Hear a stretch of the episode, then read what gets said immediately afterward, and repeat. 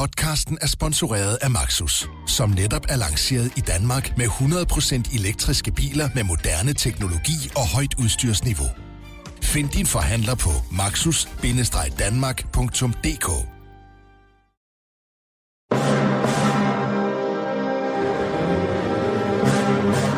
Velkommen til programmet Hitlers Æseløer, et program om bøger om den anden verdenskrig. Mit navn er Jan Cordua.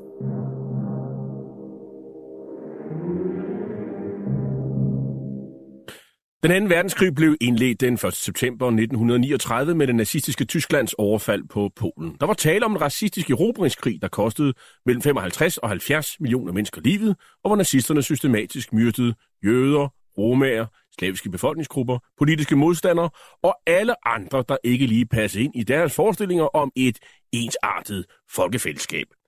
Nazisterne de blev i årene efter krigen dømt ved krigsforbryderdomstolen i Nürnberg, og flere af deres organisationer, såsom nazistpartiet NSDAP, SS og Gestapo, de blev stemplet som ulovlige forbryderorganisationer. I den her serie, som vi har valgt at kalde for Hitlers Æseløer, præsenterer vi nogle af de mange bøger, som i disse år udkommer om den anden verdenskrig. 共同フランス領疎開目抜きの大通りに大行進を行いました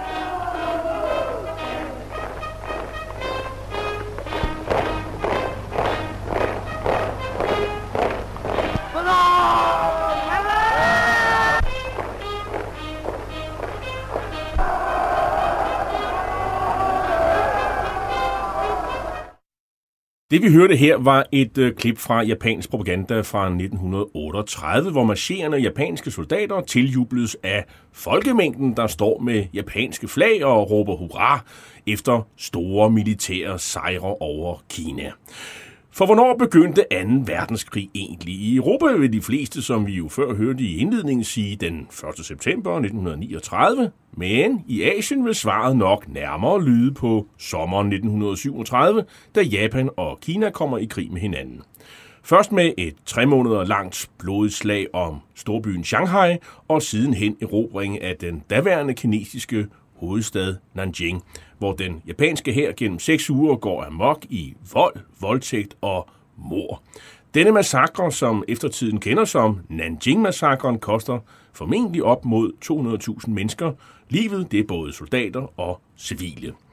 Mens disse store forbrydelser fandt sted, ja, der var en ung lyshåret oceaner på 26 år ved navn Bernhard Arp Sindberg, midlertidig opsynsmand ved det danske firma F.L. Smits cementfabrik, der lå tæt på hovedstaden Nanjing. Han åbnede portene til fabrikkens område for omkring 10.000 kinesiske flygtninge og beskyttede dem siden fra øh, japanske soldaters vilkårlige, forbryderiske herven. Bernhard Sindbergs opsigtsvækkende historie er beskrevet i bogen Sindberg, den danske Schindler og Nanjing-massakren 1937-38, der i 2019 udkom på Lindhardt og Ringhofs forlag. Og forfatteren, det er dig, Peter Harmsen. Velkommen til programmet. Tak. Du er til daglig Asien-korrespondent ved Weekendavisen og har tidligere medvirket her i programmet på baggrund af din øh, bog om slaget om Shanghai. Du har jo også skrevet efterhånden adskillige bøger om 2. verdenskrig, hvor altså krigsskuepladsen har været Kina og Stillehavet. Bøger, der endda er udkommet på engelsk. Allerførst, du kalder jo øh, bogen om øh, Sindberg for, eller du kalder Sindberg for den danske Schindler. Øh, hvorfor det, og hvem var det nu, Schindler var? Jo, altså Schindler, Oskar Schindler, det var jo den der etniske tyske forretningsmand, som øh, under 2. verdenskrig og den tyske besættelse af Polen reddede tusindvis af, af polske jøder fra øh, gaskammerne ved at ansætte dem i sin, øh, sin, øh, sin fabrik i, øh, i nærheden af Krakow. Øh, og grund til, at jeg, jeg sammenligner øh, øh, Sindberg med, med Schindler, det er, at jeg synes, der er nogle øh, overraskende paralleller mellem de to. Altså for det første er det de ydre omstændigheder. Altså, øh, Schindler befandt sig i, øh, midt i et folkedrab. Øh, øh, Sindberg var også i folkedrabslignende omstændigheder. Og den måde, som de, de begge to reagerede på, den, den, den har, øh, øh, jeg synes, øh, interessante paralleller. Altså, de besluttede sig for at, at træde i karakter og, og gøre en, en indsats uh, ene mand, og uh, igennem den indsats uh, redde livet for uh, bogstaveligt talt tusindvis af, af mennesker. Øh, jeg synes også, øh, der er en anden parallel, øh, som, som først, sådan, jeg først blev opmærksom på efterhånden, som jeg begyndte at, at skrive bogen om Simba, Det er sådan, kan man sige, de mere indre omstændigheder, sådan det, psykologien. Både, både Schindler og Sindberg var forholdsvis gennemsnitlige eksistenser inden krigen. Altså, der var intet bemærkelsesværdigt ved dem. Men af en eller anden grund, så, så skete der noget i det øjeblik, hvor de blev stillet over for de her uhyreligheder, som fik dem til at, at træde i karakter altså, hvor, hvor de øh, lå, lå følelserne råde, og hvor der er en eller anden form for sådan en helt fundamental retfærdighedssans, der, der, lige pludselig, øh, der lige pludselig sat ind og fik dem til at, at foretage det, som vi sådan i bagklodskabens lys skal kalde det, det etiske øh, korrekte valg. Nanjing-massakren, øh, det, det er jo, skal man sige, jo stadigvæk en, en, øh, en episode, det er, jo det, det er nok at under, underdrive, men det, det er en, en, skal man sige, en begivenhed, som jo stadig præger forholdet, især mellem Japan og, og Kina den dag i dag. Øhm, kan man sige, det er en slags øh, sådan, kinesisk øh, holocaust, øh, i hvert fald set fra et kinesisk perspektiv, eller er det for meget at sige det? Øh, det er ikke, det er ikke sådan helt, øh, helt forkert. Altså, den, den officielle kinesiske linje, det er, at øh, 300.000 øh, mennesker omkom i forbindelse med, med Nanjing-massakren. Det, det er nok sådan, øh, de, vil de fleste historikere sige, en, en, en anelse overdrevet. Altså, du nævnte tallet 200.000, som er nok mere i nærheden af sådan konsensusskønnet. Men øh, den der, hele den her idé om, at, at det var en slags øh, asiatisk holocaust, den, er, den har været fremme i, i flere, øh, flere sammenhænge, og det er noget, som den kinesiske regering, i hvert fald indtil for relativt nylig, øh, har været, øh, været interesseret i at øh, og, og bakke op om. Øh, altså selvfølgelig af forskellige, især af politiske årsager. Det er noget, man kan bruge sådan diplomatisk i rivaliseringen med Japan. Når jeg siger det, det er sådan indtil for nylig, det er, jeg synes, der er ved at ske sådan en, et, øh, et, sådan et øh, forholdsvis subtilt skift i øh, den kinesiske opfattelse af 2. verdenskrig, altså hvor man indtil for forholdsvis nylig har talt om Kina som et offer for 2. verdenskrig, så, så er den der, det officielle narrativ, som man, man, man forsøger at udbrede i Beijing, det er mere i retning af nu, at, at Kina var en af sejrherrene. Altså det det er fra offer til triumfator, den, det narrativ, som man er ved at se, øh, måske også i sammenhæng med det der, det mere øh, det mere hårdslående kinesiske diplomati, man ser rundt omkring i verden, der, der passer det andet, det, andet det, det lidt mere barske narrativ måske bedre. Nanjing-massakren, var det et politisk øh, besluttet øh, begivenhed? Var det var noget, der skete, øh, eller, eller noget, der kom til at ske? Øh, i, hvilken, I hvilken retning, kan man sige, i hvilken grad kan man sige, at det fra japansk hold var, var politisk besluttet, det der foregik? Altså, det var i hvert fald ikke besluttet fra, fra, fra, fra, fra Tokyo. Øh, det var noget, der, både noget, der sådan skete øh, sådan fra, øh, i, en, i en eller anden form for topstyret proces, men det var også noget, der sådan skete på, på, øh, på soldaternes eget initiativ. Altså, der, der, der var virkelig to forskellige øh, massakrer, der nærmest forløb øh, parallelt med hinanden. På den ene side, så var der øh, den, øh, den japanske hærs bestræbelse på at indfange så mange kinesiske øh, soldater og tidligere soldater som overhovedet muligt. Altså mange af, af de, de kinesiske soldater havde på det tidspunkt, øh, var på det tidspunkt skiftet om i civil og havde blandet sig med civilbefolkningen. Og for japanerne, der var det et spørgsmål om, altså dels at indfange dem, dels at indfange øh, soldater, der stadig var i uniform, og så simpelthen bare henrette dem hurtigst muligt. Øh, det er selvfølgelig forfærdeligt efter vores målestok, men det var sådan, krigen blev ført af begge parter på det tidspunkt. Øh, og det var jo også sådan, at krigen blev ført af amerikanerne nogle år senere. Øh, amerikanerne tog stort set ingen krigsfanger. Så det var sådan set, det kan man sige, det var relativt konventionel krigsførsel, i hvert fald efter datidens øh, standard i den del af verden. Så var der sådan øh, det mere øh, øh, øh, overgrebene, som de fandt sted sådan på, på, på lavere plan, øh, på, på mere, kan man sige, øh, privat initiativ fra de forskellige øh, japanske soldater, som sådan beredte sig ud som i små grupper af 5-6 og øh, plyndrede private hjem og øh, voldtog kvinder, når de så dem, og nogle gange også øh, begik regulært drab. Øh, simpelthen fordi der, der, der, der var ikke nogen, der holdt styr på dem. Men var det en sanktioneret hævn øh, fra den, den, den, den øh, skal man sige, militære ledelse? Var der et element af det? Der var måske øh, no, nogle af de mere underordnede officerer, var, var måske øh, interesseret i simpelthen bare at, at lade øh, lade deres soldater, give deres soldater frit løb i, i, i, en, i en kortere periode, simpelthen for at, at for, øh, lade dem komme af med nogle af deres aggressioner. Men øh, det var ikke, der er i hvert fald ingen, øh, hvis man kigger på de historiske kilder, så er der ikke noget dokument, der siger, at, øh, øh, at øh, det var, en, det var en officiel japansk politik, at, at man skulle øh, altså indføre et, et, et, for eksempel et terrorregime i Nanjing i så og så lang tid for at underkue den kinesiske befolkning. Altså det var ikke på den måde en, en officiel politik. Så man kan ikke sige på, på samme måde som for eksempel at tyskerne kører i holocaust, det er politisk besluttet. Øh, man kunne måske sammenligne med den ottomanske øh, ungtyrkerne i Tyrkiet i forhold til øh, visse minoritetsgrupper, det folkemord, der fandt sted mod armenerne. Der er ikke noget, som siger politisk eller militært besluttet, sådan gør vi, nu slår vi nogle mennesker ihjel. Det er simpelthen bare noget, der sker. Ja, altså jeg vil sige, hvis, hvis man skal finde en anden, en anden parallel, så synes jeg at de, de mere slående paralleller, det vil være øh, russernes opførsel i Berlin i 1945, hvor øh, menige soldater også fik lov til at, at gå amok på den tyske befolkning i, i, en, i en periode. Hvordan hørte du om, om Sindberg? Fordi øh, altså, er det en historie, der har sådan været omtalt før i, i for eksempel danske medier tidligere? Altså, jeg, jeg var journalist i Kina i, øh, i 2000 øh, for det franske nyhedsbureau AFP, og på, på det tidspunkt øh, begyndte øh, øh rapporter om, om Sindberg at dukke op i de kinesiske medier. Øh, det var, det var en, en afspejling af kinesiske historikers øh, voksende interesse for, for, for Nanjing-massakren øh, og for deres øh, bestræbelse på at, at indsamle så mange oplysninger som overhovedet muligt, inden det var for sent. Øh, på det tidspunkt så dukkede Sindbergs navn så op i nogle af de kilder, som de kinesiske historikere havde fremdraget. Øh, for eksempel i en dagbog skrevet af en tysk forretningsmand ved, ved navn John Rabe, som også var i Nanjing på, på det tidspunkt. Og så bliver Sindberg, han bliver omtalt øh, 10-20 gange i løbet af, af dagbogen, og det, det fremgår klart, at han er dansker. Så altså, det, det vagte kinesiske historikers interesse, og de, altså gennem den, den, den kinesiske ambassade i København fik de så kontakt til, til hans, øh, hans familie i, i Aarhus på det tidspunkt, og og fik så sådan langsomt øh, detaljer om hans øh, biografi øh, grad frem. Så det var der, øh, på det tidspunkt i år 2000, jeg så øh, fik interesse for, for, for Sindberg.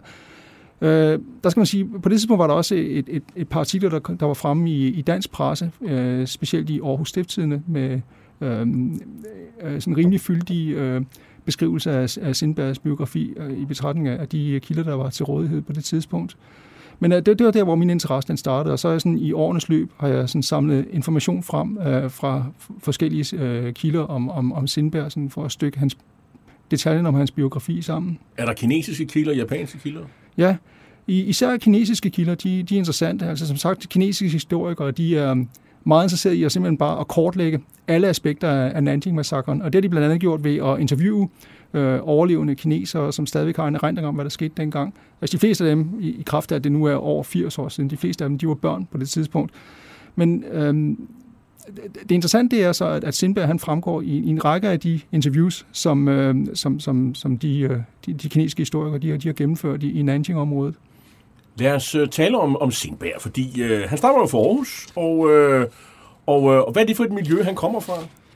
Altså jeg vil sige, det, er, det var et, øh, et middelklasse miljø med sådan en, en, en vis form for social aspiration. Altså hans far, han var, han var ostehandler øh, og, og tilflytter til Aarhus. Sådan en slags, øh, næsten kan man sige, en pioner. Samtidig så var han også en organisatorisk øh, talent, og han, han, han samlede ostehandlerne i, i, i Aarhus by. Øh, og han havde også et, et meget, øh, han, var, han var et meget følelsesmæssigt menneske, øh, og som, som stod på sin øh, stod på, hvad han mente var, var, var retfærdighed. Øh, der, der kan man se nogle paralleller mellem øh, Sindberg og Sindbergs far. Øh, så det var ikke bare, det var ikke bare social, øh, social opstigning, altså rå kapitalisme, der var også et element af, af, af moral. Øh, en af de ting, som øh, Sindberg senior han indpåede sine børn, det var, at, at de skulle være noget for andre og de skulle, de skulle stå for, de skulle, øh, de skulle forsvare det, som de fandt var retfærdigt. Han er født i, i 1911, og, øh, og så, øh, jamen, og sige, der, han, øh, hvad er det for en, en, som siger, en uddannelse, han får, hvis han får nogle uddannelser, og hvordan ender han i Kina? Altså, han får ikke rigtig nogen uddannelse. Han er sådan lidt en omflagtende, øh, en omflagtende eksistens. Øh, han gennemfører vist nok en, en uddannelse som mejerist, men øh, det, det, der sådan er hovedtemaet i, i perioden, inden han, øh, han ender i Kina i midten af 30'erne, det er, at han, han rejser rundt som, som, som sømand, hvilket sådan var en af de eneste måder, man kunne se verden på dengang. En anden måde at se verden på dengang, det var at, at melde sig til Fremlegionen, hvilket han også gjorde i en, en kort overgang. Uh, han, var, han var der i, i et antal måneder, indtil han sy, vist nok syntes, at uh, disciplinen var for streng, og så deserterede uh, ifølge, ifølge overleveringen skete det i forbindelse med øh, nytårs, øh, et nytårs, øh, nytårsaften 1931-1932, hvor alle de havde drukket sig fuld i, på den der legionærkaserne i den nordafrikanske ørken, hvor han så øh, i, øh, i ly af mørket stjal en cykel og sejl, øh, cyklede ned til Middelhavet og fandt skibslejlighed tilbage til Europa.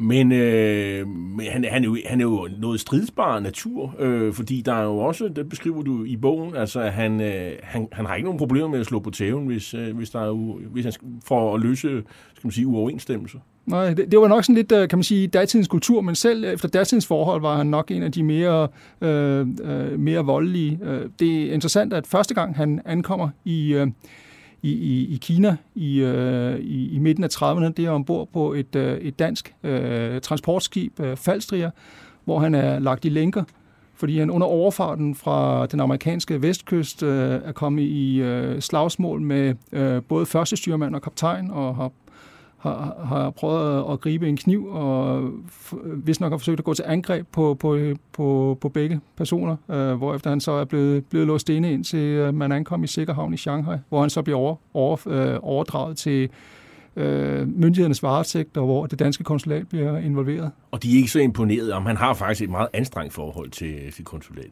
Ja, altså de, man kan sige, at de, de hader ham fra starten af, og det bliver ikke ret meget bedre. Øh, man kan også sige, at hans, øh, hans opførsel de første år i Shanghai øh, nok øh, lader en meget tilbage at ønske. Øh, der er et eller andet, der er, et eller andet, der er meget, der tyder på, at Kina var, var sådan, øh, et sted, hvor han godt kunne falde til. Men øh, han havde svært ved at holde på, på et job. Han bliver ansat på et af, et af Shanghais øh, allerfineste hoteller i en kort overgang, men bliver fyret efter et antal måneder. Øh, Vist nok, ifølge, ifølge øh, rygter, som, som, som var i omløb på det tidspunkt, fordi han havde, havde stjålet af kassen, eller i hvert fald han var under mistanke om at have stjålet af kassen, men han blev aldrig straffet for det på grund af, af manglende bevis. Så der er et, øh, skal man sige, han har et ry for ikke at være helt fin i kanten, kunne man sige. Og de, de vil allerhelst af med ham igen. Hvis de på en eller anden måde kunne få ham afskibet til, til et andet land, så, så, så, så vil det danske konsulat øh, foretrække, det, det foregik på den måde.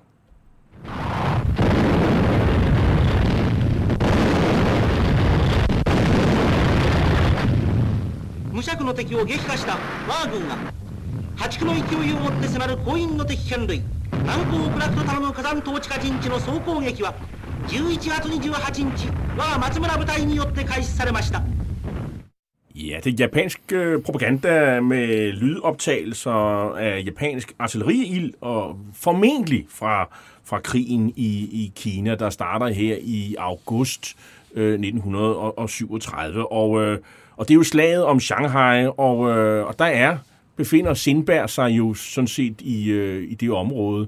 Øh, kort, øh, slaget om Shanghai, hvad går det sådan ud på? Jamen, altså, krigen var startet i sommeren 37 med nogle øh, forholdsvis øh, øh, små træfninger op nordpå og i, i Beijing-området, øh, efterfulgt af, af det, der, det, der svarer til en japansk øh, lynkrig, hvor de simpelthen bare øh, øh, fejret alt kinesisk modstand af, af, af, af banen i, i det nordlige Kina. Det, der så skete, det var, at øh, Chiang Kai-shek, som var leder af, af, af Kina på det tidspunkt, øh, håbede på at, at, at vende krigslykken, og det vil han gøre, i hvert fald ifølge en teori, som jeg anser for at være meget overbevisende, det vil han gøre ved at, at forsøge at trække de japanske styrker ned sydpå til, øh, til omegnen omkring Shanghai, Grunden til, at han ville det, det var, at øh, det var der, hvor Chiang Kai-shek han stod stærkest. Altså han kom selv fra det område. Øhm, og det var også der, hvor han havde, øh, det var lige i nærheden af, af den kinesiske hovedstad Nanjing, og det var der, hvor han havde alle sine bedst øh, udstyrede og bedst uddannede øh, tropper. Så han regnede med, at hvis han lige kunne trække japanerne en, en mindre japansk styrke derned, så vi øh, øh så vi han få en hurtig sejr, som, øh, som vi, vi kunne samle nationen til det der endelige opgør med, med Japan. Altså det, det endte så meget anderledes, end, end hvad han havde regnet med. Øh, begge parter blev ved med at, at trække flere og flere tropper til, og, og det endte med i løbet af for, ganske få uger at blive øh, et, et kæmpe slag med involvering af op mod en million mand, øh, og 10.000 vis og 100.000 vis af dræbte og sårede, øh, og, altså en slags øh, stillingskrig, øh, nogle gange i stil med det, man havde set øh, under Første Verdenskrig i Europa. Øh, men øh, hvor det langsomt øh, bevægede sig, hvor, hvor krigslykken langsomt vendte sig til japanernes fordel, og det var, det var tydeligt, at, at, øh, at uh, Chiang Kai-shek havde forregnet sig, og at uh, i stedet for at få det der hurtige, det der, den der hurtige sejr, han havde håbet på, så bliver det et, et, et svidende nederlag for ham. i, øh, mens det her foregår, så er der jo sådan en, en ø øh, inde i, i selve Shanghai. Der er sådan nogle, en international zone, Øh, og, og deromkring, der er opholder øh, vores ven Sindberg sig, og, fordi han har jo alle de her små jobs, og, og han får faktisk også et, et, et job øh, på det her tidspunkt. Han har faktisk flere forskellige job, blandt andet så er han jo sådan en øh, med til at demonstrere massenmaskingeværet, fordi øh, vi er jo våbenproducenter i Danmark. Øh, øh, øh, Rekylriffelsyndikatet hed det vist allerede dengang, og de sælger jo øh, massen maskingeværet til, til kineserne, og der er han jo med til sådan at demonstrere det. Og, øh, og så får han jo øh, undervejs også et, et andet job. Øh, han skal være kører for en, en, en britisk journalist. Ja, øh, Pembroke Stevens, som var en af de helt store stjerner på øh, på mediescenen på det tidspunkt. Altså, han blev regulært øh, sendt fra øh, England hele vejen over til på den anden side af verden for at, at rapportere om, om det slag, der var i gang i Shanghai. Altså, sandsynligvis den første journalist i verden, der, blev han, der, der, der charter man et fly bare til ham, som kunne flyve om hele vejen til, til Hongkong og så derfra til, til Shanghai. Øh, altså det, det, det afspejler, hvor, hvor vigtigt slaget var i, øh, i vestlige øjne på det tidspunkt. Og der øh, relativt hurtigt efter, at uh, Pembroke Stevens han ankommer i Shanghai, altså et par dage senere, så, så, så får han kontakt til Sindberg, som så bliver hans, øh, hans chauffør, og også hans fotograf, og som får lov til at følge ham øh, rundt på, på alle fronter i, i, i øh, Shanghai og i omegnen af Shanghai, og rapportere om, om, om krigen fra både japansk og kinesisk synsvinkel. Så Sindberg, Sindberg har jo et, et fantastisk job, med, hvis med, i hvert fald med, med henblik på at og, og, og følge med i krigen og, og, og ligesom se, hvad der sker. Øhm, på, på et tidspunkt, så, så ender det jo øh, fortalt øh, for øh, Stevens. Øh, han omkommer simpelthen. Og, øh, og, øh, og, og generelt går det jo øh, ret øh, skidt for, for kineserne i, i, i krigen. Øhm, fordi øh, meget hurtigt så øh, ender slaget om, om, om Shanghai med at blive et slag om Nanjing, som er på det tidspunkt den kinesiske øh, hovedstad. Hvad, hvad er det, hvad er det egentlig, der, der sker for de kinesiske tropper? Er det, er det sådan et generelt sammenbrud, eller hvordan kan man beskrive det? Jo, altså det, det, der skete, det var, altså slaget om, om Shanghai øh, sluttede sådan den 11. november øh, på årsdagen for 2. verdenskrig, øh, 1. verdenskrigs afslutning, øh, og det japanerne så øh, gjorde på det tidspunkt, det var, at de overvejede, skulle de stoppe her, eller skulle de fortsætte øh, og, øh, mod hovedstaden og simpelthen bare en gang for alle øh, øh, bringe, uh, bringe Kina i knæ. De, de besluttede sig for, så for det sidste, altså meget måske på initiativ af, af lokale officerer, som nærmest sådan drev øh, storpolitik på egen hånd, Øh, Øh, de besluttede sig for at, at, at tage det sidste stykke fra Shanghai til Nanjing. Altså det er en strækning på cirka 300 km, øh, og en strækning, som de tilbagelagde på, på cirka en måned. Det vil sige, at de, de var i Nanjing øh, i midten af december. Øh, og på det tidspunkt, der, der var den, den kinesiske her altså fuldstændig, øh, fuldstændig øh, decimeret som følge af, af de, de seneste måneders øh, øh, øh, hårde kamphandlinger i, i Shanghai, og så, og så efterfølgende i området mellem Shanghai og Nanjing. Så øh, Nanjing faldt øh, rimelig hurtigt i løbet af, af et par dage. Øh, der var sådan enkelte, øh, også hårde kampe omkring øh, Nanjings gamle sådan middelalderlige bymur, men øh, da først japanerne var trængt ind bag bymuren, øh, så var der stort set ingen modstand tilbage. Altså, det, var, det var kaos og, og flugt på kinesisk side. Hvad skyldes det? Øh, inkompetence, manglende ressourcer, eller hvordan vil du beskrive det? Havde, havde man ikke en, kan man sige, en, en, nogle, nogle, nogle linjer, man kunne holde, eller hvad? Øh. Altså, der var, der var linjer, der var, der var forberedt hele vejen fra øh, Shanghai til Nanjing, som, øh, som det var egentlig var i meningen, at øh, den kinesiske her skulle holde. Altså, det var, det var et scenarie, som man havde indøvet i løbet af, af 30'erne, fordi man vidste, at det var nok, måske nok den måde, at den kommende krig med Japan ville udspille sig på. Udspille sig på. Men øh, simpelthen, ja, hovedsageligt fordi, at ressourcerne ikke var til stede, altså de var, de var gået til i kampen om, om Shanghai, så alle, alle tidligere lagte planer, de, de blev stort set til ingenting. Øh, de, øh, de, de tropper, som, som kineserne og Chiang Kai-shek havde til rådighed, da, vi først, da, da japanerne først stod ved Nanjings porte, det var sådan anden og tredje rangs øh, soldater fra ude for provinserne. Altså mange af dem, som havde, ikke havde nogen, for, nogen som helst form for tilhørsforhold til, til den del af Kina, som nærmest følte, at, at de fandt sig i, i, et, i et helt andet land og forsvarede noget, som de ikke, ikke engang rigtig kunne identificere sig med. Og meget sparsom militær uddannelse. Ja, korrekt. Uh, mange af dem uh, blev, blev faktisk uh, uddannet undervejs til, til, til fronten uh, ombord på tra- transportskibe ned langs Yangtze-floden, uh, hvor de fik lært det helt mest elementære. Altså for eksempel, når man når man kaster en håndgranat, hvad, så skal man lige huske at afsikre den først, den, den slags ting. Og fordi det var ikke altid det, det skete. Øh, men, men hvem står de så overfor? Er det japanske elitetropper, eller hvad? Øh, både og. Altså Japan på det tidspunkt faktisk øh, længe før øh, 2. verdenskrig for alvor startede med Pearl Harbor. Allerede på det tidspunkt var, øh, var, var, var Japan øh, presset militært set. Altså man havde, øh, man havde de der elitetropper, de der gamle regimenter med en historie tilbage til måske forrige århundrede, men man havde også øh, på, den, den japanske her i, i området på det tidspunkt var også øh, blevet suppleret med med, øh, med, med sådan mindre, øh, altså andenrangstropper, øh, folk øh, nogle gange i 30'erne, som var blevet genindkaldt, og som havde været var, var blevet hurtigt genuddannet og proppet, kom i uniform, og så sendt afsted til, til, til fronten i Kina. Så det var øh, ikke kun elite, det var også, øh, øh det var, det var også øh, øh, soldater, som sådan kvalitativt næsten var på, på niveau med, på det samme lave niveau som kineserne. Og i spidsen for det hele har vi jo også en genindkaldt øh, general Matsui Iwane. Hvilken rolle spiller han?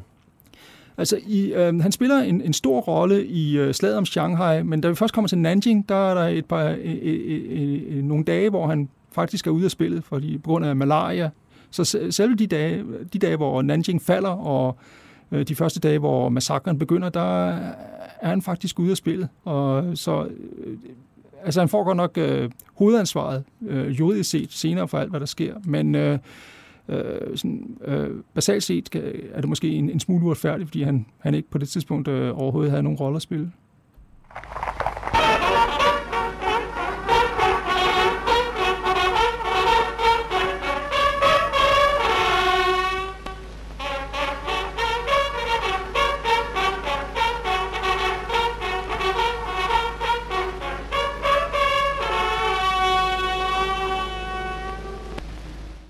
Ja, vi er med til japansk militærparade i Nanjing, og øh, for nu er krigshandlingerne øh, i hvert fald officielt forbi. Og, øh, men Peter Harmsen, det er jo ikke noget, de øh, lokale kinesere mærker meget til.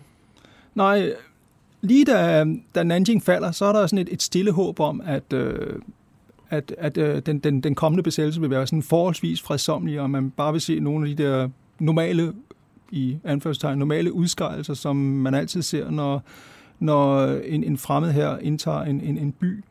Men det viser sig rimelig hurtigt, at øh, altså, der er helt andre boller på suppen her. Øh, de, de, de, de første rapporter om, om sådan sporadiske henrettelser, de, de kommer i løbet af, af, af de allerførste timer.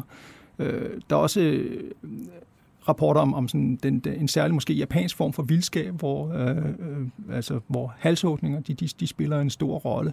Øh, der, der ved jeg ikke, om det er for, for meget at, at gå for langt at sige, at, at det er sådan den der traditionen fra samurai-tiden, som, øh, som, som, som, som på en eller anden måde er, er blevet hængende. Altså tilbage i middelalderen, hvor øh, en, en, en sejr i, øh, i det feudale Japan, det var, den blev målt i, øh, i øh, størrelsen på bunken af afhuggende hoveder. Øh, men man ser lidt af det samme i, øh, øh, i, i, i Nanjing og også andre steder i, i Kina i løbet af, af, af, af krigen. Øh, der er for eksempel en, en, en meget øh, berygtet historie om øh, to japanske officerer, som har en... Øh, som har en konkurrence øh, under hele fremrykningen fra Shanghai til Nanjing om, hvem der kan øh, hugge flest kinesiske hoveder af. Øh, de ender på sådan henholdsvis 103 øh, eller 104 eller noget af den stil. Og det er noget, som der faktisk bliver rapporteret om hjem til, til hjemme i, i de, de japanske aviser. Så det, det, det, det viser, at det, det nok er, har noget at gøre med sådan den, den lokale Triumferende ja, ja, triumferende, men man skal også, det er også vigtigt at holde fast på, at, at når de taler om at afhugge hoveder, så, så er det sådan underforstået, at det var hovedet, der blev hugget af i, i kamp. Mm. Det er i hvert fald det, det som var, der var den officielle linje. Der er nok en del hoveder, der er blevet hugget af, af, af, af, af tilfangetagende kinesiske men, fanger. Men det er jo ikke kun hoveder, der bliver hugget af. Altså, de står nede ved floden, og, og, og så hugger de armene af, af, af mænd, og, og så skubber de dem ud i floden. Øh, så kan man jo prøve at se, om man kan svømme. Øh, det, det er der jo ingen, der kan, og i øvrigt er det, altså, taber man jo, øh, lider med blodtab. Det er jo meget brutale øh, historier, som, som du også beretter om i din bog. Ja, ja der, der, er et, øh, der er klart et element af sadisme her, og der, der tror jeg, at vi kommer ind på sådan hævngærigheden. Øh, man, man husker på, at mange af de japanske soldater, der, der ikke alle, men mange af dem, de havde været i kamp øh, i, i op mod et halvt år på det tidspunkt, og havde mistet øh, gamle venner. Øh, og de var jo også blevet, øh, øh fået, havde fået tuet ørerne fulde af, af japansk propaganda. Der, en, en, en vigtig episode i, i krigen mellem Kina og Japan, som ikke altid bliver, bliver kommet med i historiebøgerne. Det, øh, det er oppe i Nordkina i lige starten der i juli 37, hvor den, den første store massakre på civile, det er faktisk kinesere, der massakrerer japanere i en, øh, sådan en garnisonsby i nærheden af Beijing, som øh, falder for de kinesiske styrker. Altså vi taler tilbage i juli 1937, hvor der var snesvis af kvinder og børn, japanske og også koreanske kvinder og børn, som, blev, som bagefter blev, blev henrettet af, af kinesiske soldater på øh, nogle gange øh, barbarisk vis. Altså det, det så slet ikke i forhold til det, som japanerne bagefter gjorde ved kineserne, men det, det var noget, som i, i den grad blev øh, blæst op i den japanske presse. Øhm, øh, øh, den, den, den der garnisonsby, jeg lige hen, øh, henviste til, den hedder Tongzhou, og det, det var nærmest et, et kampråb i måneden bagefter. Det var øh, hævn, hævn for Tongzhou. Det, som man jo hører meget om, det er jo, at de går efter mænd i civilt, og øh, de, der er ikke noget med, at man har øh, forsvar og sådan noget byråkrati med, med, med rettergang og sådan noget. De, det er summariske henrettelser øh, på stedet. Altså, Øh, så hvis man bare er under mistanke, og der skal ikke meget til, så bliver det simpelthen bare slået ihjel. Øh, og det er med, med bajonetter, eller det er med som halshugninger, vi hørte om før, eller men de bliver simpelthen bare skudt. Øh, eller de bliver bundet sammen, og så bliver de væltet ned i, i en flod. Øh, så kan de, øh, så det, det er sådan henrettelsesmetoden. Ja. Og, og det, det var sådan uh, lidt, uh, kan, kan man sige, rutine på det tidspunkt, og, og på, på begge sider. Altså, der blev ikke, der blev ikke taget krigsfanger. Uh, der var simpelthen ikke ingen af siderne havde det logistiske apparat til at, at, at tage sig af, af store mængder krigsfanger. Øh, det var simpelthen underforstået, at, at, øh, at der blev ikke taget fange. De, I det øjeblik, man, man, man, man, man havde taget et, en, en, en, en af modstanderne til fange, så, så blev vedkommende henrettet. Måske efter, at man havde opnået de efterretninger fra, fra vedkommende, som man, man, man ønskede. Men alligevel er der jo flere eksempler på, at de siger, de, de, de prøver at, at forsøge at lokke skal man sige, tidligere japanske soldater, kinesiske soldater om at melde sig, øh, i håb om, at de, at de kan få lov at overleve, men det sker jo stort set aldrig. Altså, de, det, lige så snart de har trådt frem, og øh, så, så, så ender de med at blive slået ihjel. Øh, men, men man, man kan sige, undervejs er der jo også sket det, at den, øh, øh den kinesiske her, der har rykket sig tilbage, de benytter sig af den brændte jords taktik. Så det er jo også et, et landskab, øh, og det er jo bønder, det er bøndergårde, øh, hvor man jo har brændt øh, huse og marker af osv. Øh, nu er det jo om vinteren det her, så der er jo ikke så mange marker brændt af, men, men, men det er jo et, øh, et landskab, der er jo totalt ødelagt. Ja, altså det, det, det er nærmest et post-apokalyptisk øh, landskab, øh, som, som som øh, japanerne de, de bevægede sig igennem på det tidspunkt. Øh, så øh, jamen, den, den, den, den kinesiske civilbefolkning øh, kommer under pres to, i to omgange. Først da de, den, de kinesiske styrker trak sig tilbage, og så bagefter, da, da den japanske krigsmaskine trumlede hen over dem. Og vi snakker december-januar nu her, og øh, hvor de her ting udspiller sig. Det vil sige, der er ikke noget husly, og det er jo, altså, det er jo, det er jo området i Kina, hvor, at, øh, hvor der er koldt. Øh, ja, der, der, der kan være rimelig koldt også i den del af Kina om, om vinteren.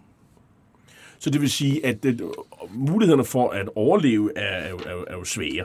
Og øh, denne så skal vi måske også lige tale om det, som jo også spiller en rolle i hele fortællingen om Nanjing-massakren. Det det, det øh, som du øh, har beskrevet som gruppevoldtægter af, af kvinder. Og, og kvinder, øh, det er jo altså også helt unge piger. Og øh, der er jo i hvert fald en, en parallel til hvad skal man sige, øh, de sovjetiske soldaters over, øh, skal man sige, hævn, hævnvoldtægter på, på, på den kvindelige tyske befolkning i slutningen af 2. verdenskrig. Det minder meget om, om, om, om den fortælling. Ja, altså der var, der var dels ønsket om at simpelthen bare at, at, at lade soldaterne give efter for deres øh, sådan, mest basale drifter, altså en, en, en måde at, at give øh, soldaterne en belønning for, for øh, for, for deres indsats. Øh, men der var også i, i nogle tilfælde et, et, et tydeligt øh, et tydeligt ønske om at, at ydmyge den, den besejrede kinesiske modstander. Altså ser man i nogle tilfælde, hvor for eksempel øh, japanske slater, de, øh, de voldtager øh, de kvindelige øh, medlemmer af en familie, og så øh, tvinger øh, deres far eller deres mand til at, at se på, mens det sker. Mm. Altså den ultimative ydmygelse, og ja. det er vel også det, som hvis man siger, senere Kina, ligesom, øh, som man siger, i deres følelse over for, for japanerne, det er det billede, de har af det. Det var den ultimative ydmygelse af os. Vi var offret.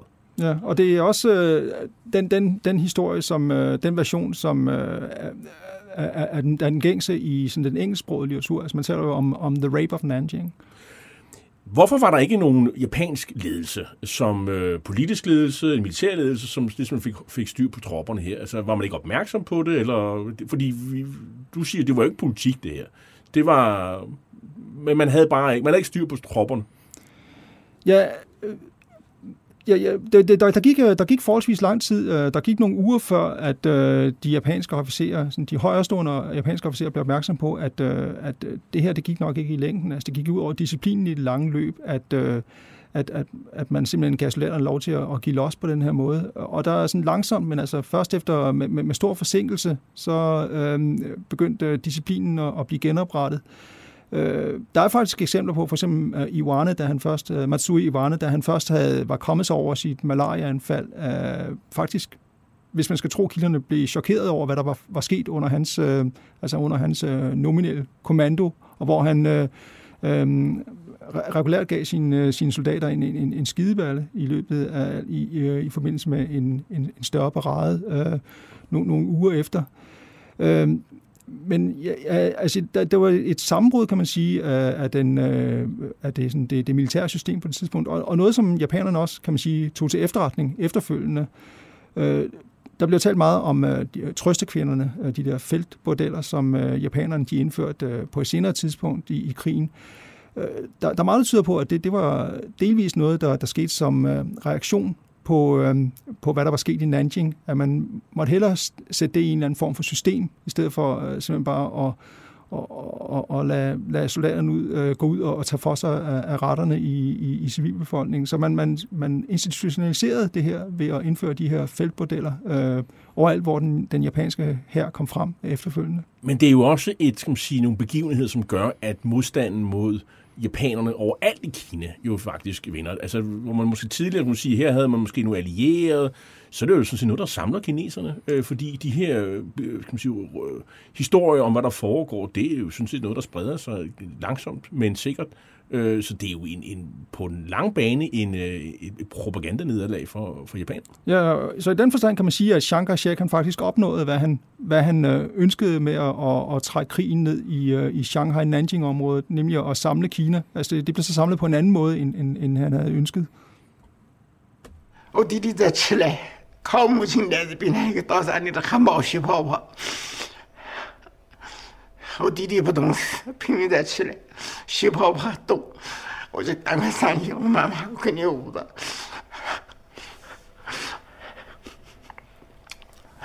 我说你坚持一会儿，坚持一会儿，会好的。妈妈，我听你捂着。可是我妈妈不能讲话，眼泪直掉。Ja, det er en kineseren Chang Shi-Kuang, der fortæller her, hvordan han som niårig oplevede japanske soldaters grusomheder, der overgik hans mor og, og lillebror, en, en baby, der blev stukket med bajonetter. Og Chang han fortæller om, hvordan hans udmattede, maltrakterede mor forsøger at give sin sårede bror bryst, mens blodet pipler ud af hende, og han forsøger at hjælpe hende. Men man skal ikke forstå kinesisk for at forstå, hvorfor han er bevæget og, og bryder sammen undervejs, øh, mens han øh, vidner om sin tragiske barndomserindring om japanske soldaters forbrydelse mod hans familie, og han er jo bare en af, af, af tusindvis, øh, der har oplevet det her. Øh, og det er også, som du nævnte før, Peter Harmsen, det er jo det, som kineserne jo har nået at dokumentere, inden at de her mennesker er væk, fordi det er jo mere end 80 år siden. Kan man, kan man øh, kan man forklare øh, japanernes grusomhed på, på, på nogen måde? Vi har, vi har prøvet før, øh, men, men, men, men kunne vi komme tættere på? Hvorfor sker det her? Hvorfor, over, hvorfor sker det her over for sådan en, altså en, en mor med et, med et lille barn? Øh, jeg, jeg tror ikke, der er nogen, der, der sådan for alvor har været i stand til at forklare det. Altså lige så lidt som nogen har været i stand til at forklare, hvorfor der til alle tider øh, Øh, har fundet overgreb sted øh, i, i, i forbindelse med, med, med krige. Øh, det er måske noget, som, som er underbelyst øh, i for eksempel vores egen øh, historie om, øh, om, om danske herres øh, fremfærd rundt omkring i Europa. Altså, hvad, hvem ved, hvad, hvad, der, hvad, der, hvad der er foregået øh, forskellige steder i Sverige og Tyskland, og hvor vi ellers har været henne. Men øh, det, det, det er korrekt, at det, der skete i, i, i, i Kina der i i vinteren 37-38. Det, det er sådan i særklasse, næsten i stil med Østfronten under 2. verdenskrig. Og, altså man kan simpelthen bare øh, prøve på at kredse ind på en forklaring ved at, at, at pege på forskellige... Øh, altså, øh, forskellige øh, omstændigheder. Altså der er for det første, altså, som, som, som jeg nævnte tidligere, sådan en hævngærighed, ønsket om simpelthen bare at hævne sig på, øh, på kineserne. Japanerne, de var øh, overvist om, at Japan, altså menige japanske soldater, de var overvist om, at det var kineserne, der havde startet krigen, og det var kinesernes skyld, at de var her, øh, i stedet for hjemme i, i Tokyo, øh, i familiens skød. Altså, en anden, en anden ting, som nogle gange bliver underbetonet lidt, det var sådan hele forsyningssituationen i, i, øh, i øh, området på det tidspunkt. Øh, det var, det var sådan, den, den japanske her var sådan beregnet på, øh, og nærmest og, sådan, og, og, og brødføde sig selv undervejs, øh, leve af, af, af, af de, de, de, det landområde, som det, de rykker sig igennem, altså meget i stil med andre herrer i historiens løb. Øh, så, sådan, så hele den her forsyningstjeneste var sådan underudviklet i forhold til det, man ser i, i mere moderne herrer. Men så også, som, som du lige nævnte, det her, det var jo vinteren, så der var ikke, der var ikke øh, meget at tage af. Øh, men altså, så, det, det, som øh, måske i teorien skulle have været sådan øh, relativt øh, civiliseret øh, proviantering i øh, blandt øh, landsbyerne undervejs mod Nanjing, det blev sådan, det øh, ændrede sig hurtigt til sådan plyndring, og, og hvad, hvad der sådan øh, ledsag fænomenet til plyndring, altså voldtægt og vold mod bønder, som ikke øh, har lyst til at, at ud, øh, udlevere deres, deres sidste forråd. Og, og så, så igen, altså den, den manglende disciplin øh, i, i den japanske her. Og der, der synes jeg, det er, det er vigtigt at, at, at, at se på sammenhængen, sammensætningen af de uh, japanske soldater, som var, uh, var indsat i, i Nanjing. Altså, som nævnt, uh, nogle af dem de var sådan relativt oppe i årene. Altså, de var i, i 30'erne på det tidspunkt. De havde været i det civile liv i, i, i, i, uh, i flere år, uh, og var ikke, var ikke vant til den, den militære disciplin og uh, til, til, til, til at lystre ordre og jeg tror, man, det, det kan være med til at forklare, hvorfor nogle af dem øh, altså simpelthen bare lå den militære disciplin øh, øh smid, smid over bord, og, og simpelthen bare øh, gav los for deres sådan, mest basale drifter. Det her er jo ligesom kulissen for det, der, det vi skal tale om øh, i resten af udsendelsen. Fordi det er jo det her miljø, at Bernhard Sindberg han skal øh, udføre en, en opgave, han får ved det, at øh, der er en, øh, en netop øh, nystartet øh, øh, cementfabrik. Den er knap færdig, og den står jo i, i, i nærheden af Nanjing, og det er øh, det danske Eiffel Schmidt, øh, der har, har, hvad skal man sige, en finger med i spillet i det, øh, sammen med, med nogle kinesiske øh, samarbejdspartnere. Og, øh, og Sindberg, han får et, et job. Øh, og hvad går det job ud på, Peter Hamsen? Jo, altså, den her cementfabrik, det er, det er virkelig et øh, prestigeprojekt, og F.L. Schmidt har et, et, et, øh, et, et, et stort beløb øh, øh, bundet til, til, til projektet. Og det man, er, det, man er nervøs for, det er, altså det, øh, fabrikken den befinder sig 25 km, cirka 25 km øst for Nanjing, altså lige øh, på tværs af den, den japanske hærs øh, øh, fremrykningsrute.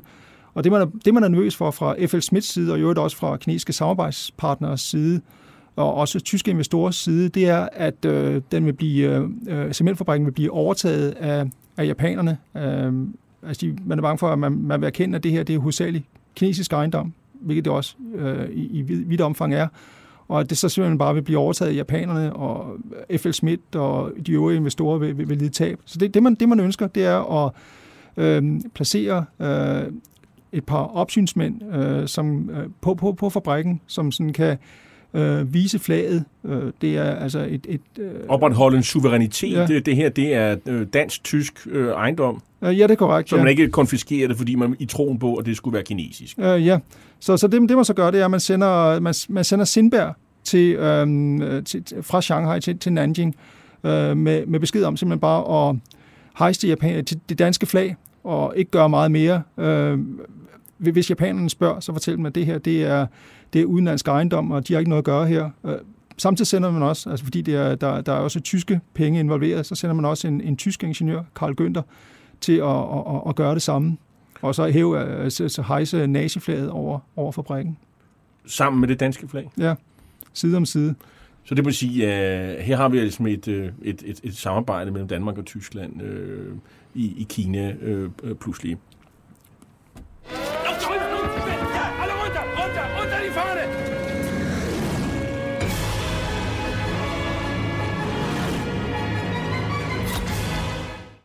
Ja, det er en øh, lydstum fra filmen John Rabe om, øh, om den gode nazist, som du jo øh, tidligere øh, omtalte.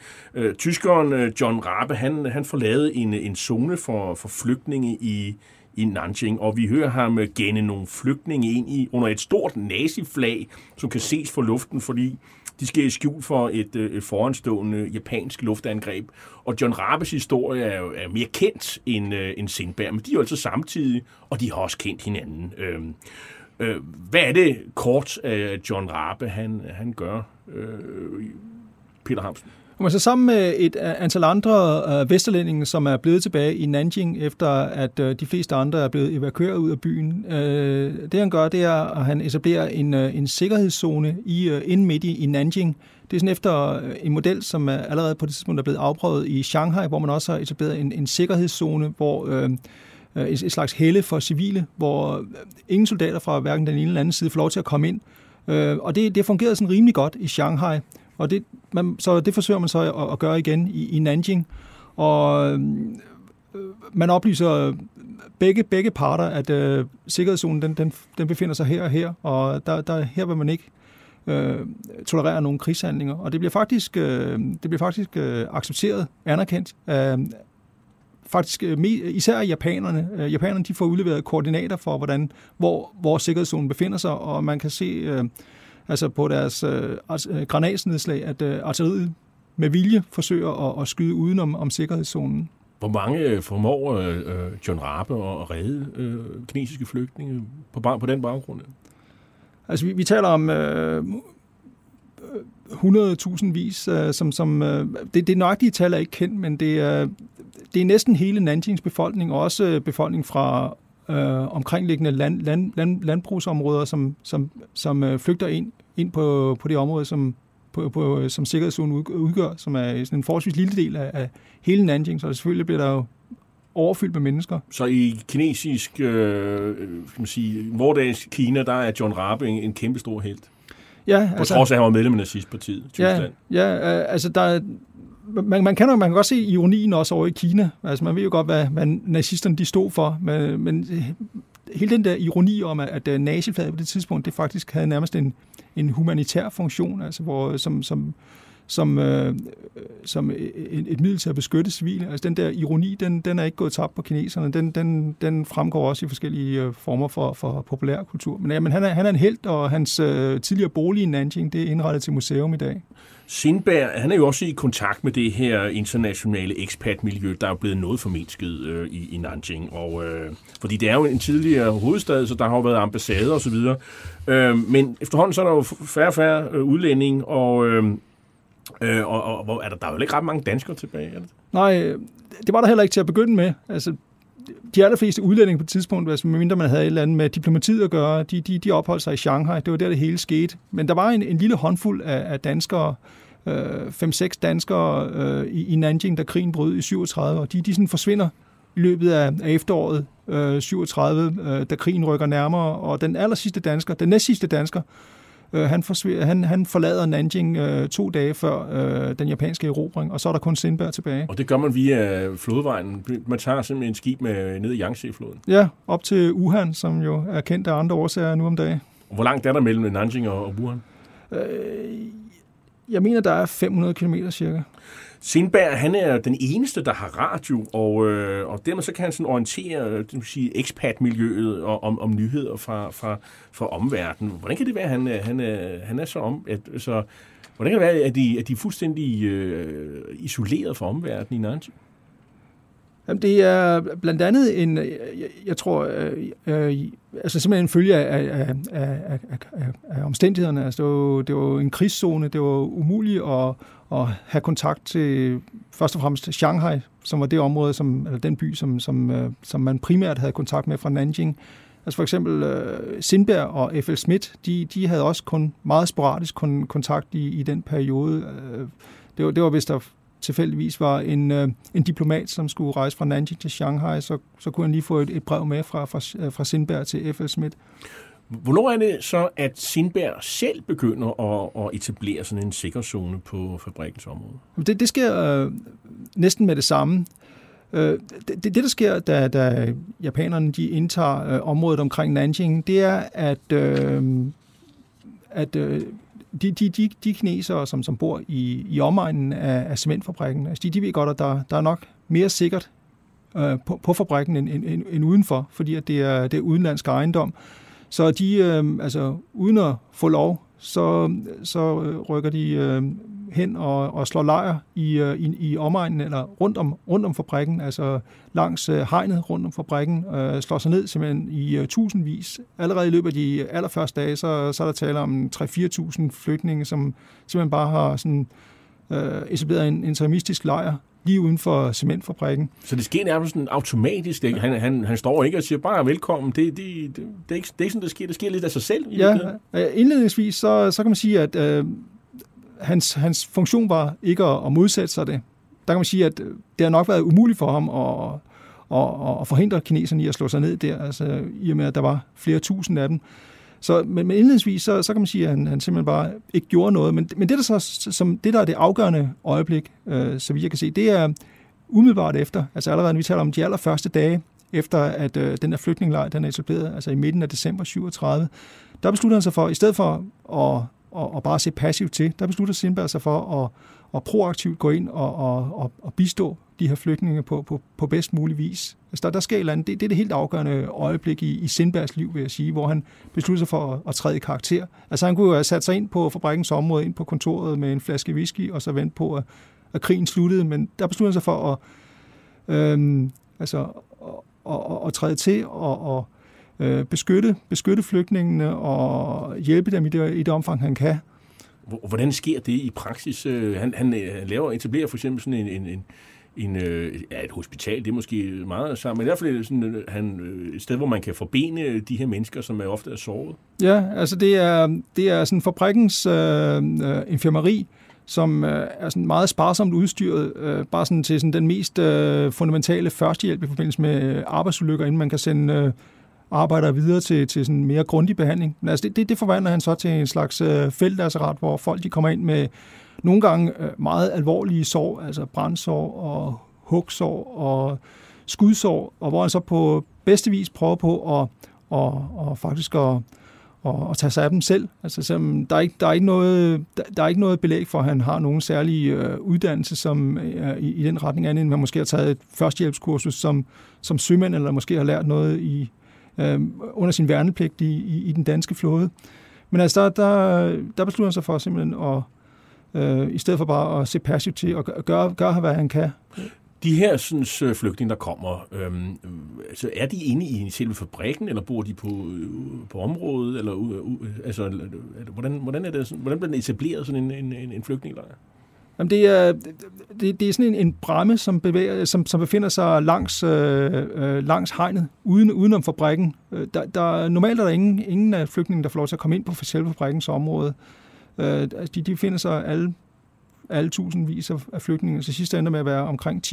Altså de befinder sig i den her øh, meget øh, kompakte lejr, øh, lige uden for, lige uden for, for fabrikkens port. Altså det, det, når man ser fotografier fra den, slide, fra, fra, fra den gang, altså der, der er ganske få fotografier, som, som er overleveret. Der, der, der ligner det sådan meget primitive stråhytter, sådan en, en mellemting mellem øh, teltlejr og, og, og, og, og sådan en primitiv landsby. Øh, og det er der, øh, flygtningene befinder sig. Hvordan skaffer han forsyninger? Øh, altså, mange, mange af kineserne, de, mange af de kinesiske flygtninge, de skaffer sådan selvforsyninger ved at og sådan i, i nattens mulm og mørke og snige sig tilbage til deres landbyer og, og proviantere. Men sådan, øh, noget, noget af det mere, øh, altså for eksempel medicin, som øh, Sindberg han har brug for, det, det, det, det, det får han ved at, at, at tage bilen ind til, til Nanjing, de der 25 km ind til Nanjing, og, og tage kontakt med, med de vestlændinge, der befinder sig inde i Nanjing. Øh, det, det er noget af det mest farfulde, han, han foretager sig, øh, da, da, når han kører de her 25 km gennem det her dommedagslandskab, altså mennesketomt landskab, hvor med, med spredte japanske patruljer. Øh, med, Checkpoints. Ja. Og ja. så skal han jo... Hvordan håndterer han de der japanske soldater der? Jamen, det, er, det, det er sådan noget af det mest interessante, og, og jo også øh, noget, noget af det mest bemærkelsesværdige, og, og det, som har sat sig i mest i erindringen hos de øh, kinesere, som bagefter er blevet interviewet om deres tid i, i, øh, i Sindbergs øh, flygtningelejr. Det, det er den måde, han håndterer de japanske soldater på. Ikke alene via de checkpoints på turene ind til Nanjing, men også og, og især øh, de gange, hvor japanske soldater de kommer i små grupper øh, til, til flygtningelejren og vil øh, forgribe sig på flygtningelejrens øh, kvinder. Altså der, der er der vidnesbyrd om, at, Simba han så kommer marcherende ud fra fabrikkens øh, område med Dannebro i den ene hånd, og simpelthen bare formener japanerne adgang. Altså jeg, jeg vil ønske, at jeg havde set, at der var, der var en, der havde stået der med et kamera og havde, havde filmet det, fordi at, at det, det, det må være en helt speciel situation. Altså vi har Sindberg her med ubevæbnet, ubevæbnet øh, andet end med et, et Dannebrogsflag øh, over for svært bevæbnede japanske soldater. Og så ikke, ikke desto mindre, så formår han at øh, og få dem til at, at fortrække. Der har været et eller andet i hans, hans, øh, hans væremåde, i hans fremtoning, som, som, gjorde, som gav ham en eller anden form for autoritet. Ja, fordi man tænker på, at det, vi taler om en, øh, en 26-årig ung mand, øh, ja. uden øh, noget stor skoleuddannelse, som ikke rigtig har haft noget større ansvar. Han optræder alligevel på en måde, som han, så han indgyder respekt. Øh, og du er lidt inde på, at han måske med sin lidt anderledes fremtone, vi taler om sådan en blond, øh, altså meget europæisk, skandinavisk udseende øh, mand, at det er måske det, der, der ligesom øh, er med, medvirkende til, at, øh, at, at, at han gør indtryk på de her japanske soldater, når de kommer rejsen op og måske er beruset og, og, og kræver at udlevere kvinder, som de kan voldtage osv. Ja, jeg, jeg tror, det er en kombination. På det tidspunkt, inden krigen med USA var startet, der, der var der en eller anden form for respekt øh, for, for, for hvide mennesker i, øh, øh, i Asien, også, også, også i japanske rækker. Men alligevel, det, det er kun en del af forklaringen, fordi allerede, allerede på det tidspunkt havde den japanske her vist, at den var, øh, når situationen krævede det, så, så var den ikke bange, så holdt den sig ikke tilbage for at, at lade det gå ud over Vesterlændingen. Det så man eksempler på under, under fremrykningen fra Shanghai til Nanjing. Øh, men der var en eller anden, måske en eller anden form for, trods alt en eller anden form for fundamental respekt øh, for, for sådan hvide mennesker i Asien på et tidspunkt, som, som, var, var, var, som bidrog til, at, øh, at øh, Sindberg han, han, han slap afsted med, hvad han gjorde. Men jeg tror også, der var, det er også noget at gøre med hans, hans måde at være på. Altså, der var en eller anden form for frækhed. Og Fanden måske, i voldskhed måske mm. lige frem. Ja, og, og måske også en eller anden øh, øh, underliggende voldsparathed, måske, som måske var trods alt øh, jo en skræk i livet på, på, på nogle af japanerne. Han var ikke bange, altså? Nej, det, det, det viste han øh, helt klart. Det. Øhm, Sindberg, han dokumenterer jo også øh, japanernes forbrydelser med, med fotos. Øhm, øh, så det vil sige, øh, og hvornår går det sådan op for, for, for verden i øvrigt, hvad japanerne har gjort i omkring øh, Nanjing? Øh, det, det, det sker sådan øh, glidende, og det afhænger lidt, lidt af, hvem man, man spørger. Øh, der var nogle af de amerikanske aviser, som var, var om sig og begyndte at skrive om det relativt tidligt, allerede i løbet af nogle uger efter, at, øh, at begivenheden begivenhederne de, de havde fundet sted. Der var også nogle, der var lidt langsomme i optrækket. For eksempel det, det danske gesandskab i Shanghai, som øh, sendte, løbende sendte rapporter hjem til København om, hvad der skete på krigsskuepladsen, men først øh, meget sent i 1938 begyndte at, at at beskrive i lidt, lidt større detaljer om, hvad der faktisk var sket i, i, i Nanjing. Så det var, øh, men jeg tror også, det har noget at gøre med, at, at, at øh, krigen i Kina på det tidspunkt var et, øh, et, et, et, et slags venstrefløjsanlæggende. Altså hvis man var sådan på, på, på den vestlige venstrefløj på det tidspunkt, altså hvis man for eksempel var øh, for øh, øh, republikanerne i, øh, i, i Spanien i den spanske borgerkrig, så var man også sådan samtidig for kineserne mod japanerne. Det var, det var sådan en eller anden samlet pakke, så det, det var det var noget, man identificerede, øh, øh, altså opbakningen til den kinesiske sag var noget, man sådan identificerede med, med at være medlem af venstrefløjen. Så det var, det var ikke sådan på samme måde sådan et, et, det var ikke sådan et, et bredt anlæggende. Men, men hvad er hans motiv for at tage fotos? Er det for at blande sig i den debat, altså, øh, eller, eller, eller hvad? Øh, hvad, hvad, hvad? Hvad tænker du? Altså, der er mange, øh, mange gange, hvor man bliver nødt til simpelthen bare at fortolke. Øh, Sindberg siger ikke selv, hvorfor han gør, som han gør. Øh, desværre så har han ikke efterladt sig en, en dagbog fra, fra sin tid i, øh, i flygtningelejren. Det ville ellers være fantastisk, hvis, hvis, hvis den fandtes. Hvis den dukkede op, så ville den svare, besvare en masse spørgsmål. Øh, så man bliver nødt til sådan at fortolke lidt. Øh, min, øh, mit gæt, når vi taler sådan specifikt om fotografien, det var simpelthen bare, det var, det var vane. Altså han havde taget billeder som, øh, som øh, assistent for Pembroke Stevens i Shanghai, og havde stadigvæk sit kamera, så han gik rundt og tog billeder. Og så efterfølgende øh, overvejede, hvad han egentlig kunne bruge dem til. Og der, der synes jeg, det er interessant, at han også overvejede, om der eventuelt måske var lidt penge i, det, i de, de billeder der. Altså mange af de billeder, han tager af, af kinesiske ofre, som ligger øh, sådan halvrøden, som halvrødende lige rundt omkring i markerne. Det er jo sådan over i den mere groteske afdeling, hvor man kan forestille sig, at det er, det er noget, der sådan kan øh, give, give, øh, give, give en vis øh, som penge i, sådan, i visse publikationer. Så det tyder jo på, at det måske ikke er drevet af, af som man sige, øh, øh, øh, øh sige, vrede over det, der er foregået, med, med, øh, med, med nogle andre motiver, og du, du, du, du, du er også inde på, at, at, Sindbergs, skal man sige, ja, hans sind, altså han er måske ikke prototypen på en helt, og han har måske også drevet nogle andre motiver. Øh, og han opfører sig måske ikke helteagtig sådan hele vejen igennem, selvom det her jo virkelig øh, er en helte gerne, det kommer vi ikke udenom.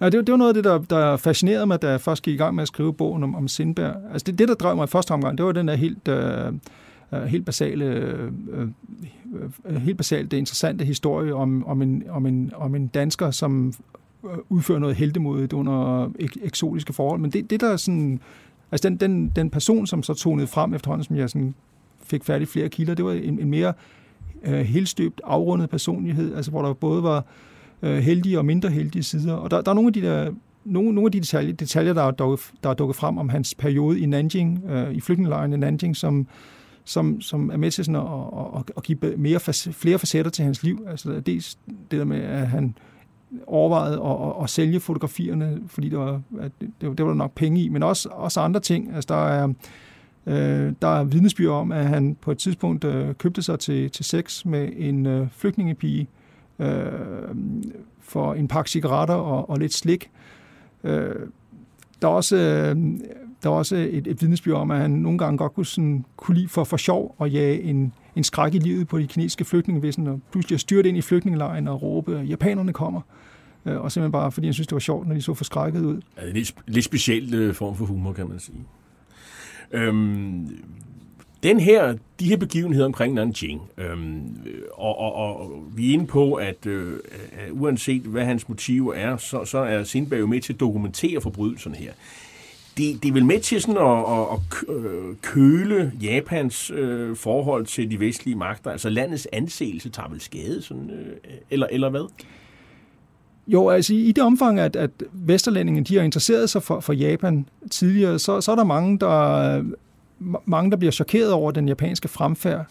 Øh, nogle, mange, mange amerikanere og europæere, de stiftede første gang øh, bekendtskab med det japanske, det, det moderne Japan i forbindelse med den russisk-japanske krig i 1904-1905, hvor øh, japanerne de øh, gjorde sig bemærket ved deres øh, forbavsende humanitære behandling af russiske krigsfanger. Altså de gjorde det igen øh, under deres korte deltagelse i Første Verdenskrig, hvor de øh, erobrede øh, tyske øh, positioner i, øh, i, i Kina, og hvor de igen behandlede deres tyske krigsfanger øh, enormt humanitært. Øh, altså, japanerne var, var, var sådan de... Øh, øh, øh, sådan, de, de var sådan de modelasiaterne, de, de, altså de, de mest velopdragende asiater i europæisk øjne på et tidspunkt, øh, som, som dels var disciplineret, og dels øh, sig øh, mere humanitært end, end, end, end hvide mennesker. Og så se dem gå helt over i den anden grøft, at foretage de her øh, barbariske gerninger. Det, det, var, det var et chok for, for mange. Og det var med til at, at, at påvirke forholdet? Det, det er uden tvivl at være med til at, at, sådan, at, at vende, øh, vende den, den offentlige opinion imod Japan, øh, så, så det på et senere tidspunkt øh, for eksempel blev lettere for USA at, og, og gå ind i krigen og mobilisere øh, hele det amerikanske samfund mod, i krigen mod Japan for eksempel. Mens der opstod den her interimistiske flygtningelejr omkring den her øh, cementfabrik, øh, så, øh, så japanerne jo sådan efterhånden også ved at sige, at vi, vi kunne egentlig også godt tænke os at, at få den, den her øh, fabrik til at producere noget, noget cement. Og øh, Sindberg her, han ved jo ikke ret meget om cementproduktion. Han er jo ikke, han er jo ikke ingeniør. Og, og, og, og så, men så på et tidspunkt, så begynder de jo sådan set at, at henvende sig og sige, hvad skal der nu ske? Øh, og Øh, og der står Sindberg jo sådan lidt, øh, hvad skal der ske? Hvad, hvad, hvad, hvad sker der herfra, Peter Hamsen, med Sindberg-fabrikken? Jo, altså, fabrikken får, får besøg af, af ikke, ikke alene øh, repræsentanter for det japanske militær, men også øh, civile japanere, øh, repræsentanter for sådan, de store japanske konglomerater, som, som gerne vil have fingre i den her topmoderne cementfabrik, som virkelig er state of the art, når det gælder øh, moderne industri på det tidspunkt. Øh, altså de, de kommer på besøg på inspektion på fabrikken i flere omgange, og i hvert fald en af gangene er Sindberg til stede og prøver på sådan at øh, give den som, øh, som ekspert, øh, selvom han ja, stort set ingenting ved om, om moderne cementfabrikation. Øh, det, det stiller sådan F.L. Schmidt i, et lidt, øh, i, i, i, et lidt, øh, i en lidt akavet position. Altså, de er bange for, at øh, han bliver taget i en fortalelse og kommer til at sige noget vrøvl, som øh, stiller F.L. Schmidt i en, i, en, i, en, i en sværere position, og på længere sigt kan, kan betyde, at øh, japanerne øh, får, får, får bedre kort på hånden til at, at overtage øh, fabrikken. Og han har også øh, jeg skal sige, udviklet sådan et, øh, et, et dårligt forhold til øh, ham her, Karl Günther, altså den tyske repræsentant, øh, som han begynder at blive sådan et problem mange steder. Plus han jo, vi, vi forvejen ved, han er jo ikke ligefrem et hit over i, i, i, i det danske konsulat i Shanghai, så øh, altså, han, de er på vej til at finde udgangen for ham. Øh, ja, altså der, der er en overgang, i, øh, især i februar 1938, hvor, han, øh, hvor hans position for alvor ser ud til at være vanskelig, altså hvor der kommer øh, løbende, der kommer en strøm af, af klager over Sindberg og hans øh, såkaldt øh, uhøflige adfærd over for øh, japanske soldater og det japanske militær. Øh, plus at der er de her rapporter om, at han, han udgiver sig for at være ingeniør, selvom han ikke engang har en gymnasieuddannelse. Øh, så, og der, der er også øh, rapporter om, at han, han har et lidt for venligt forhold til, til, til, til kineserne i, i flygtningelejren. Så altså det hele der samlet, det, det er med til at, at, at, at sætte ham i, i, i dårligt lys i, i Shanghai, både hos F.L. Schmidt og på det danske konsulat, og hvor man så jeg overvejer, skal man ikke lige prøve, skal man ikke finde en eller anden diskret måde at skille sig af med ham på, og få ham sendt hjem til, eller i hvert fald ud af Kina. Øh, det, der så sker, det er, at øh, sådan, sådan på overgang mellem februar og marts 38, der, der ser det ud til, at han, han lige akkurat bliver reddet. Øh, japanerne, de ser ud til at, altså han bliver sat lidt på plads, for at vide, at nu skal du øh, lad være med at være så konfrontatorisk over for det japanske militær, og du skal også lade være med at udgive dig for at være ingeniør, når du ikke er, når du bare er en optionsmand. Og det ser ud til, at han, han affinder sig med det. Og det ser ud til, at alt, er til, at, at, øh, at, at harmonien er blevet genetableret, og han egentlig godt kunne fortsætte i den position som optionsmand på, på fabrikken. Det, der så sker, det er, at Günther, han sender et brev til, øh, til, til sine øh, forsatte i, i Shanghai, øh, hvor han, øh, det, det er nærmest et slags ultimatum, hvor han siger, at enten så fyrer I Sindberg, eller også så går jeg selv. Øh, baggrunden for det, det, øh, det brev, det er en voksende rivalisering, øh, et voksende modsætningsforhold mellem Sindberg og, og Günther, som har været der lige fra starten af. Altså de er to meget forskellige personligheder. Der på den ene side, der er der Günther, som har en Ph.D. i ingeniørkundskab, og som er født i Kina, og som taler sproget perfekt. Altså han har alle de formelle øh, kundskaber på plads. På den anden side er der Sindberg, som stort set ingen formelle kundskaber har, men som, som har charmen, og som, øh, øh, som har virkelysten. Altså det, det er ham, der sådan går ud i, i flygtningelejren og, øh, og, øh, og, og, og er, den, er den proaktiv, mens øh, Günther han sidder inde på sit kontor og, og nærmest skumler. Så der, ja, der er en eller anden form for jalousi fra Günthers side, som, som bare bliver værre og værre. Og der tror jeg, det afgørende øjeblik, det er, hvor, hvor, hvor Sindberg på et tidspunkt, han, han, han spørger øh, F.L. Schmidt, om, i, om, om man ikke kan sådan få øh, lidt øh, materiale tilsendt om, øh, om hvordan øh, cementmaskinerne fungerer. For så kan han sådan bedre forklare, hvad, hvad, hvad, hvad, der, hvad der er hvad, når, når japanerne de kommer på besøg. Og det, det, det er her, hvor øh, Sindberg han for alvor udfordrer Günther. Han udfordrer ham på hans formelle kvalifikationer som, som ingeniøren, der, der ved, hvordan det hele fungerer. Og det, det, tror jeg personligt, som udgangspunkt i kirkerne, i kilderne, det er her, at, at Günther han beslutter for, at, at nu, nu sender jeg det her ultimatum afsted, og enten så, så ryger Sindberg, eller også så, så, så går jeg selv. Og der, der beslutter man sig så for, at øh, hvis det er valget, så, så, så, så, så, så, så lader vi, øh, så offer vi Sindberg. Og Sindberg, han skal ikke bare ud af cementfabrikken, han skal helt ud af Kina, og han får en øh, klækkelig bonus, øh, og så i øvrigt en, øh, en billet hjem, og, øh, og så kommer han, og det, det er jo, i datiden, så er det jo med båd, og, og han ender jo øh, et eller andet sted i Italien, tror jeg det er, og så tager han jo så toget øh, via Genève, hvor man jo har... Øh, resterne af Folkeforbundet, og der sidder jo nogle kinesere, og de har faktisk hørt om hans indsats.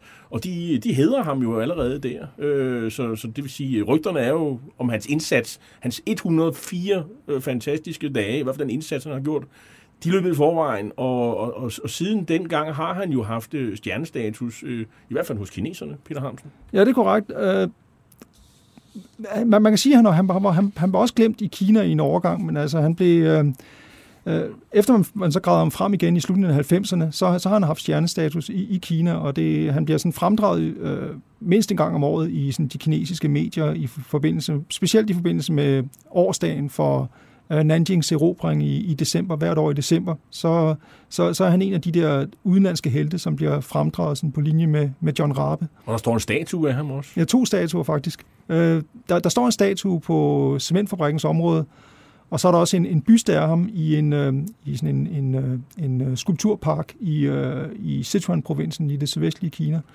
Øh, Sindberg kommer jo også øh, lige smut hjem til Danmark. På det tidspunkt er Danmark jo ikke i krig, vi snakker 1938. Øh, og, øh, og der omtaler man ham i de lokale medier, men altså ikke hans humanitære indsats. Det er, det er mere den hjemvendte søn, der har været ude i varme lande og nu kommer hjem. Og, øh, og han har jo andre planer. Han skal ikke være i Danmark. Han, øh, han tager til USA og... Øh, og ender jo som amerikansk statsborger. Hvad laver han egentlig i resten af krigen? Eller den krig, der kommer først nogle år efter? Altså egentlig så havde han øh, håbet at få en, øh, en øh, amerikansk uddannelse. Han, han har hele tiden været meget bevidst om øh, sin, sin manglende øh, uddannelse, og det har han håbet på at rette op på ved hjælp af de penge, han havde tjent i Kina. Af en eller anden grund, så bliver det ikke til noget. Han ender på øh, skibsværft og senere i den amerikanske handelsflåde og er, er med på øh, transportskibe i løbet af Stillehavskrigen fra 41 til 45. Og så efter krigens afslutning, så han, fortsætter han i, i, i handelsflåden og ja, øh, kommer kun sporadisk tilbage til Danmark. Og øh, stifter, så vidt jeg ved, ikke nogen familie og, og dør i øh, en gang i 80'erne? I 83. Og, øh, og der, øh, han har ikke nogen arvinger, meget bekendt. Øh, så, så det var, det var ligesom en slutning. Men bliver selvfølgelig, som sagt, øh, nævnt før, han bliver amerikansk øh, øh, øh, statsborger. Um, kan man sige noget om, øh, selvom han bliver amerikaner, så, så ser vi jo på ham som dansker. Det var også Dannebro, han, øh, han, han blafrede med på den cementfabrik. Er, er det for meget at sige, at, at Sindbergs gerninger dengang sådan set, øh, gavner Danmarks anseelse og sådan, sætter os i et godt lys i forhold til Kina? Er det sådan en icebreaker at, at nævne Sindberg over for kineserne? Altså, det er lidt på linje med øh, den den danske redningen af de danske jøder, altså de fleste der er danskere, der var ude at rejse, de er jo nok, og hvis de har været i Israel, de er jo nok på et eller andet tidspunkt blevet konfronteret med, på positiv vis med, med, med vores historie under besættelsen. Altså det er lidt, lidt, over, i den, øh, lidt over i den boldgade. Ikke, ikke helt så meget, men det, det, er, det er noget, som, som der bliver set positivt på i, i, i Kina, og, og noget, som bliver frem, fremhævet i, i, øh, i forskellige sammenhænge. Også når, da, da, da dronning Margrethe for nogle år siden var i, i Kina, der, der, der bliver han også fremhævet. Så det, han er en af, er et eksempel på, øhm, på, på øh, positiv interaktion, interaktion mellem, mellem Danmark og Kina. Krigen i Kina og, og den japanske besættelse øh, af landet stopper jo først med atombomberne over Hiroshima og Nagasaki i august 1945. Hvad, hvad, hvad bliver sådan konsekvensen øh, for de ansvarlige japanske militære chefer for Nanjing-massakren, øh, Nanjing-massakren og, og Matsui Iwane for eksempel. Hvad, han kommer vel til at betale prisen for det? Øh, ja, øh, den, den ultimative pris. Altså han bliver øh, indfanget i 45 og kommer for en, en domstol i Tokyo og bliver, bliver henrettet af de allierede. Der er også nogen lidt længere nede i det militære system, som øh, bliver sendt tilbage til Nanjing for at, at og, og gennemgå en, en rettergang der, og, og så også bliver henrettet. Men altså en til, bundsgrå, øh, til bundsgående øh, øh, sådan juridisk, øh, øh, øh juridisk øh, øh, gennemgang af, øh, eller rettergang øh, i forbindelse med, med, med, med Nanjing-massakren, det, det, det ser man ikke. Altså Kina har simpelthen for travlt der i årene lige efter 2. verdenskrig. Det bliver lynhurtigt øh, involveret i en borgerkrig, hvor der simpelthen ikke er ressourcer til sådan et, et retsopgør i forbindelse med, hvad der var sket i Nanjing. Men det spiller jo stadig en rolle i forholdet mellem Kina og, og, og, og Japan. Hvad, hvad har Japan øh, gjort for, altså det officielle Japan gjort for sådan at, at lindre sorgen? Har man, har man taget et ansvar for forbrydelserne, eller hvad? hvordan? Altså, Japan har, har både sagt undskyld og ikke sagt undskyld. Øh, det er sådan lidt at gøre med også sådan det rent sproglige. Altså, når, når, man, når, når de siger undskyld for, hvad der skete under 2. verdenskrig, så øh, kan man sige sådan rent grammatisk, så for, forsvinder agens øh, ofte, og japanerne, de siger, de er utrolig kede af, hvad der skete dengang, altså uden at de sådan kommer ind, ind på, hvad, hvem det var, der, der gjorde det, som skete dengang. Øh, så, så der, der har egentlig været undskyldninger relativt tidligt, også tidligere end, end, end mange de tror. Altså allerede i 1957, der sagde Japan undskyld til Australien og til Burma, og der er sådan løb, øh, hen, ad, i løbet af årene har der været undskyldninger til, til, til mange af de lande, som det er gået ud over, også til Kina. Men altså uden at der har været den der klokkeklare undskyldning, som, som for alvor har, har stillet kineserne til fræse.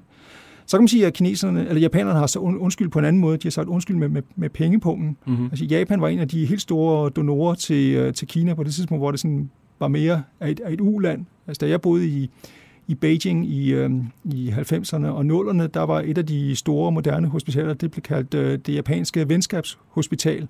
Og det var sådan, øh, altså etableret med, med japanske penge. Så det har sådan været undskyld med, med pengepungen snarere end med, med sådan en klokkeklar, klokkeklar øh, verbal undskyldning. Tak skal du have, Peter Hamsen. Øh, vi har i dag talt om din bog, Sindberg, den danske Schindler, og Nanjing-massakren 1937-38. Bogen er udkommet på forlaget Lindhardt og Ringhof. Hitlers æsler er slut for i dag. I teknikken sad Josefine M. Hansen, og jeg hedder Jarl Kordua og er værter til retlægger programmet. Du kan genhøre dette program og de andre programmer i serien via berlingske.dk-podcast og podcasttjenesten Podimo. Det er også her, du kan høre alle de ældre afsnit, som blev produceret af Radio 24 blandt andet øh, afsnittet om slaget om Shanghai. Husk, du kan også melde dig ind i programmets Facebook-side, Bare søg på Hitlers æseløer. Vi slutter med filmmusik fra filmen om John Rabe, tyskeren, der ligesom Sindberg under krigen og massakren i Nanjing tog ansvar og redde kinesiske flygtninge fra japanernes vilkårlige grusomhed og krigsforbrydelser. Tak for i dag. thank you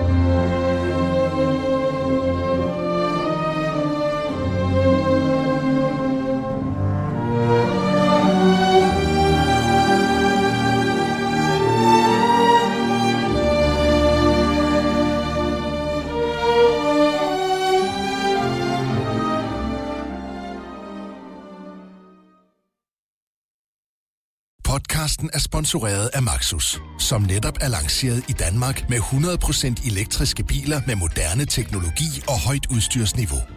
Find din forhandler på maxus-danmark.dk